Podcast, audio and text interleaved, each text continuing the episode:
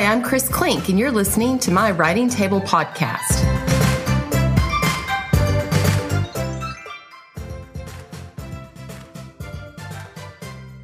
Brown is the author of six novels, the number one bestseller, Recipe for a Perfect Wife, Come Away With Me, a Globe and Mail Best Book of 2015, Globe and Mail and Toronto Star bestsellers, The Choices We Make, In This Moment, The Life Lucy Knew, and the recently released rom com, The Holiday Swap, which she co wrote with Marissa Stapley under the pen name Maggie Knox. She is also the author of the nonfiction bestseller, The 4% Fix How One Hour Can Change Your Life. An award winning journalist, Karma has been published in Self, Redbook, and Today's Parent, among others. She lives just outside Toronto with her husband, daughter, and a Labradoodle named Fred. Welcome, Karma.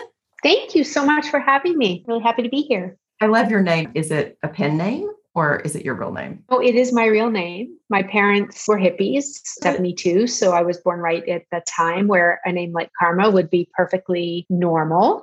Um, it was not normal growing up in the 80s to have a name. My mom desperately wanted to call her baby Karma. So she was very glad I was a girl because back then there were no ultrasounds, of course. That's how I got it. You've had and continue to have a very rich career. How did it begin?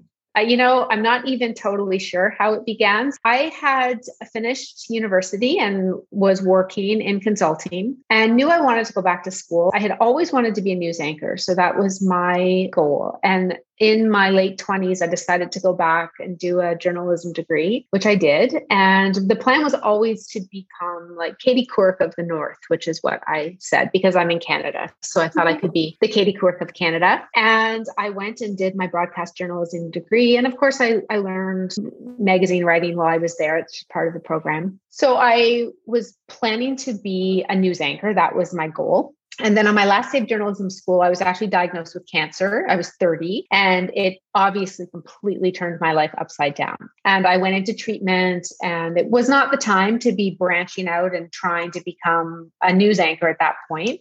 So I did go back to the company that I was working with prior to going to journalism school, and I started doing communications and marketing with them. And then I decided it was time for me to go back into journalism to use my degree. And I started writing freelance, uh, mostly for magazine. And I found out I loved that. I really, truly never considered being a writer ever. You know, sometimes life has different ideas for you about what you need to be doing. So I started freelancing, loved it, did that for a few years before I actually moved into fiction, which again was a, I wonder if I could take this idea and turn it into a novel. I mean, how different can it be from a, a magazine article? And it's quite different but that was the trajectory. So somehow the person who said she was never going to be a writer is now a writer wasn't there something about like with your cancer that your sister was your surrogate? Yeah. And you had sister, written about it, correct? Yes, I had written about it for a magazine article. I, I wrote about frozen embryos, which is what my daughter was before she ended up being, she was frozen for five years before she became the lovely human she is now here with us. So my sister was our surrogate, and that's how we have our daughter. And so I did, I wrote about that. story. Yeah, it really is. And, you know, I, I've told that story so many times, and I forget sometimes how impactful it can be for people because it's just part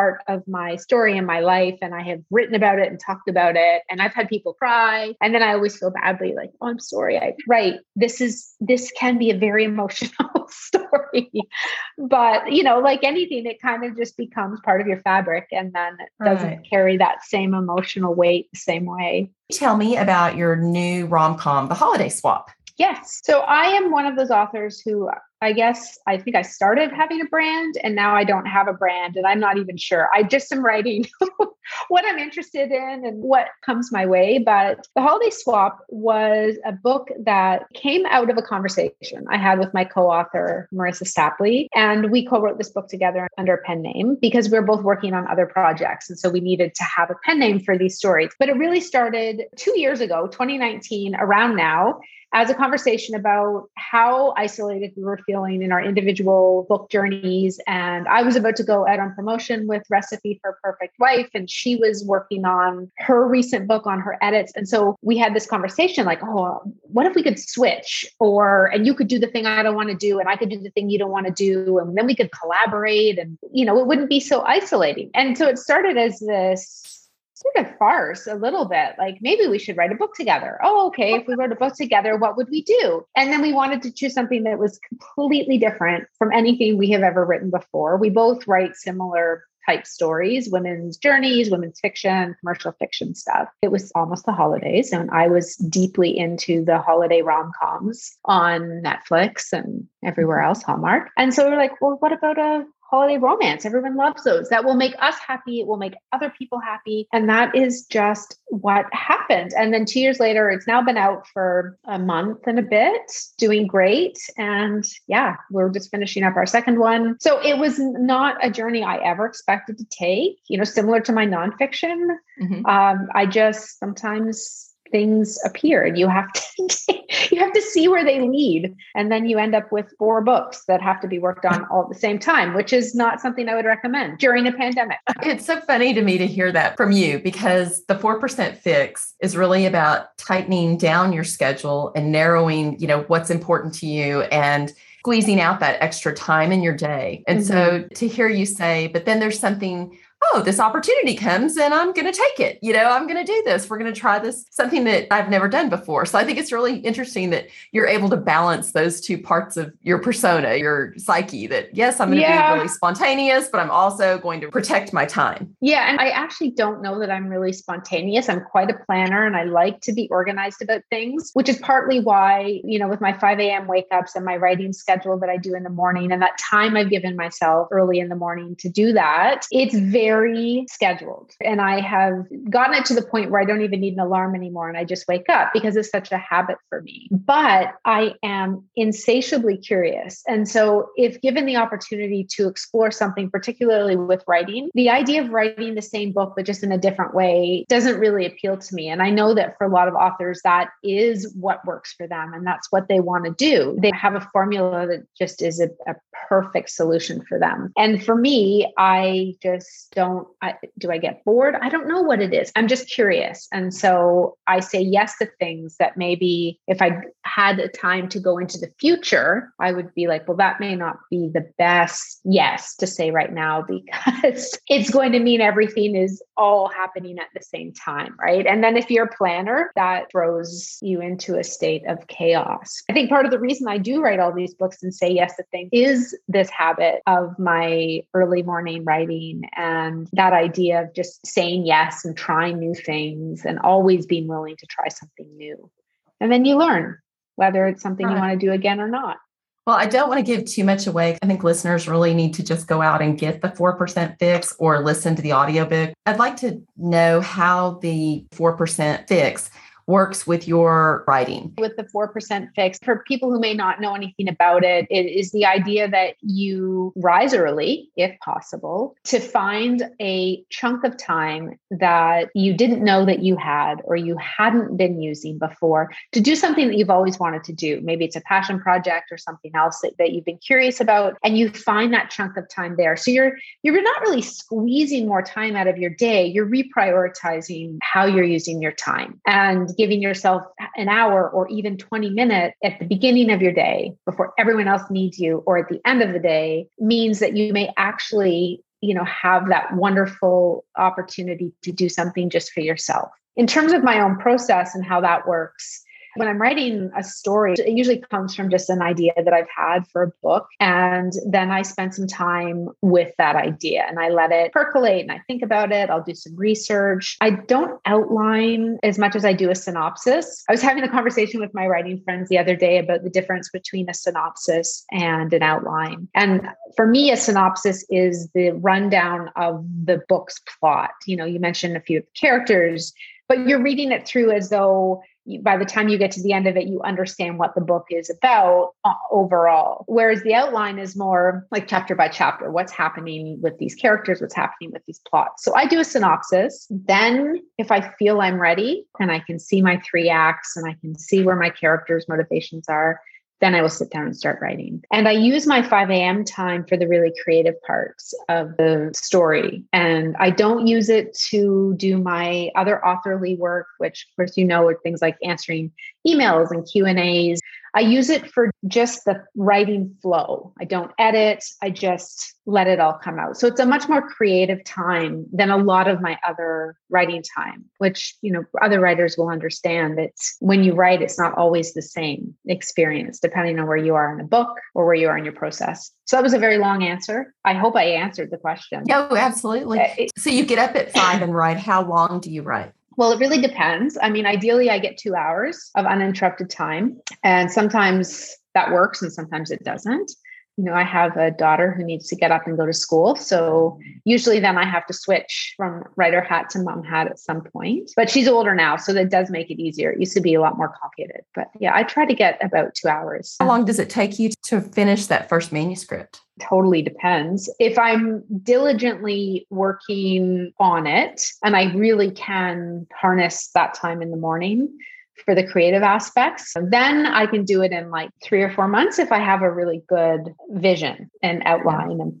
for, for what that book needs to look like. And then revision takes two to three times as long at least. But some books have taken five years because I've been working on them in between other stories. Like Recipe for a Perfect Wife was one that I wrote over probably five years. I'm so um, glad you brought that one up. I can go out in my backyard and work in my garden without feeling like I need Recipe for a Perfect Wife in my headphones because for a season, every time I'd go out to work on that, that was the book that I would listen to. And I fell yeah. in love with that. I guess you could say it's dual timeline. It um, is dual so timeline. Did, yeah. It's really you're writing two books. Yes. And merging yeah, them. Then so. have to have to link together. I love reading dual timeline and dual narrative. And I really like writing it too because you have the opportunity to jump in and out of one character into another, into another timeline. But it also comes with the challenge of I would jump then into the 50s again and I would have to get reset into my 50s mentality and remember the language is different, the culture is different, the foods they're eating are different. I just wrote my next one that comes after recipe, which is called What Wild Women Do. And it's another dual timeline, dual narrative set in present day and the 1970s.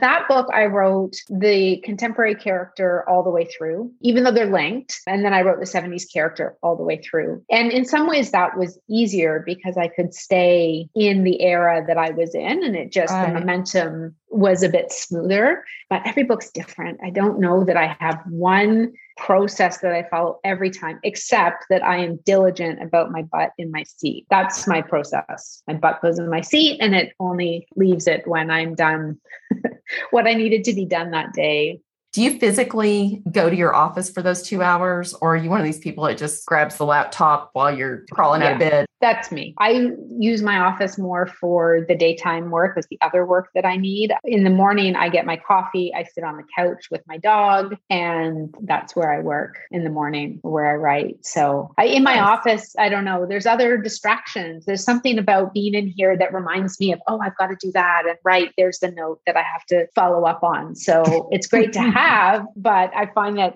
for the creative process, it can be a little um, distracting. distracting. Yeah. Yeah. You. You've written things that are very different. What is that something special readers will always get when reading a Karma Brown book? Well, that's a good question. I'm trying to even think if I can come up with an answer.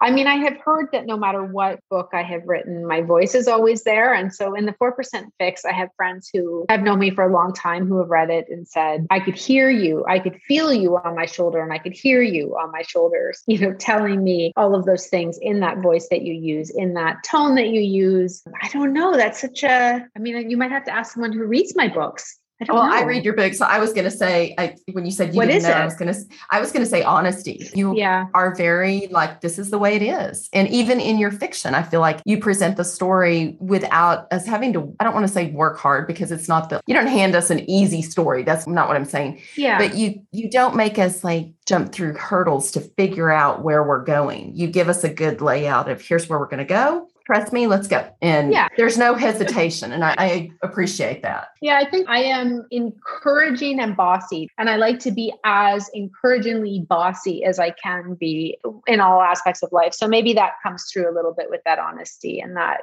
that self-assuredness about where I'm trying to take you. You get us there and we like it. the ride is good.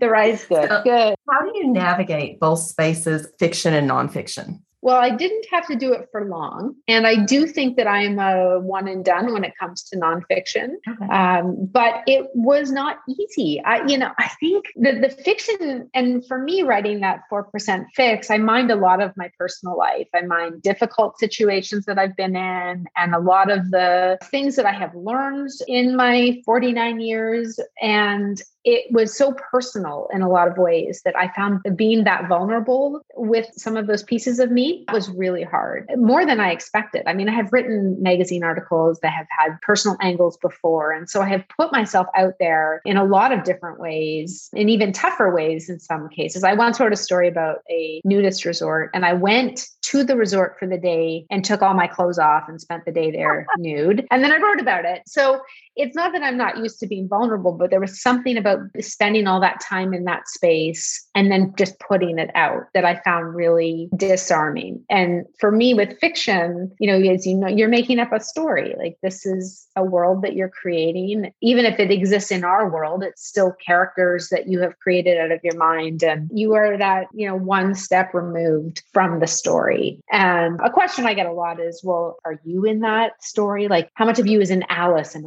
For Perfect Wife? And truthfully, basically none. Sometimes I'll have musings that I'll put in into yeah. a character's thoughts, but they're completely on their own, you know? So trying to find that balance, it was hard. It was weird. And I don't think I always did it all that well. I had to focus on one and then focus on the other because they were just so different. Like for my 4% fixed book, I could not write it at 5 a.m. It never was written at 5 a.m. And I think it's partly because you don't get into a creative flow the same way with nonfiction. It's a very different world. And so I would save that for the afternoon and I would work on my fiction in the morning. When you're writing fiction, you're doing the pre manuscript synopsis are you doing that at five in the morning? No. So that is just for writing. That is fiction. just for writing. And if I'm not actively writing something, unless I'm on a really tight deadline, and then I use every hour that I possibly have. Like, let's be honest, you know, 5 a.m. is not just this glory time where I am sipping my coffee and letting all the words fall out of me.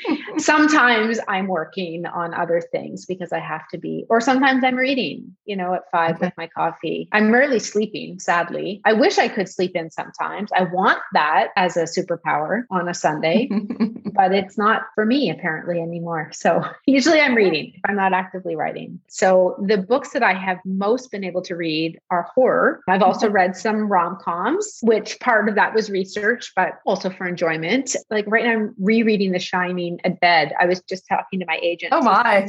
I said I'm reading Shining right now, bedtime, but I love horror. So for me, that is fun and I don't really get scared.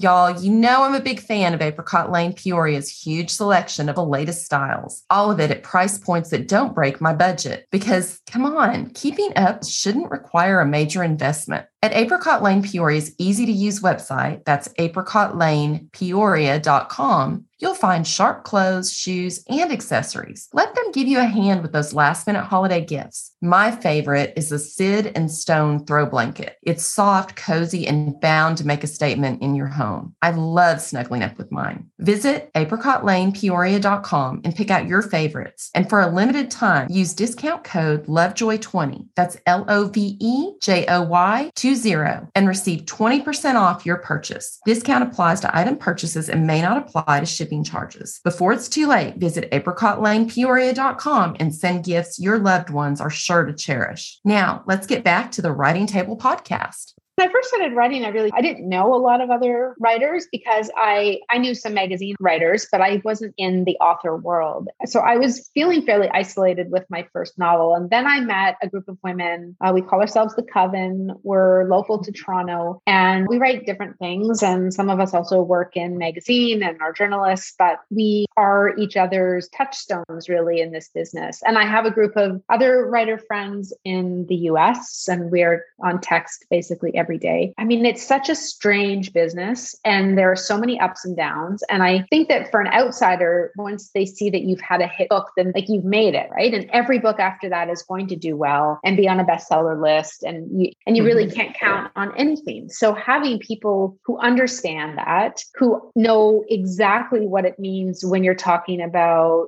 you know, your edit, your first edit versus your first draft, or waiting on submission, or whatever, wherever you are in the process, having other people who know what that means, like on a deep emotional level, instead of just, oh, I understand what it means to be on submission. Well, if you've never been on submission, you don't actually understand what it feels like to be on submission, right? right? So that has been crucial, I think, to feeling like I can keep my head above water in this industry. I rely on these women a lot. Well, you make a really good point because it, it is funny how you have people that will say, oh, well, you know, you're published. So it's all the work is done now.